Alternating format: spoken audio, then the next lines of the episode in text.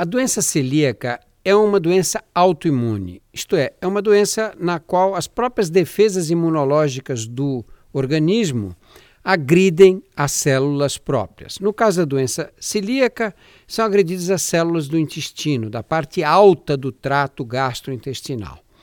E ela é provocada por um agente conhecido, o agente que precipita a doença é conhecido, é o glúten. O glúten é uma proteína existente no trigo, no centeio e na cevada.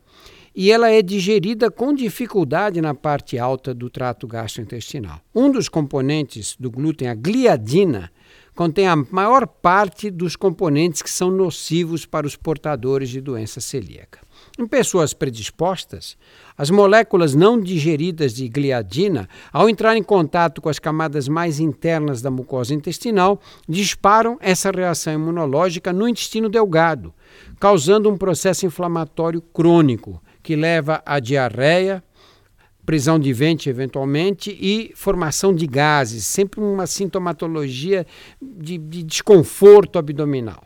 A principal medida de tratamento para a doença celíaca é simples: é eliminar definitivamente alimentos que contenham glúten, trigo, cevada e centeio.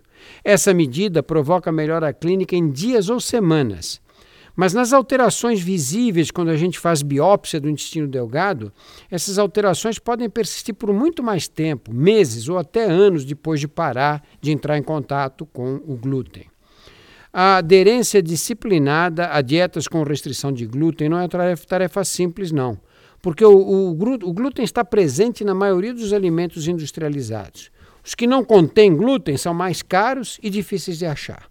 Há anos, as associações que defendem os direitos dos portadores da doença celíaca cobram das autoridades rigor no cumprimento da lei que obriga os fabricantes a estampar no rótulo dos alimentos a presença de glúten.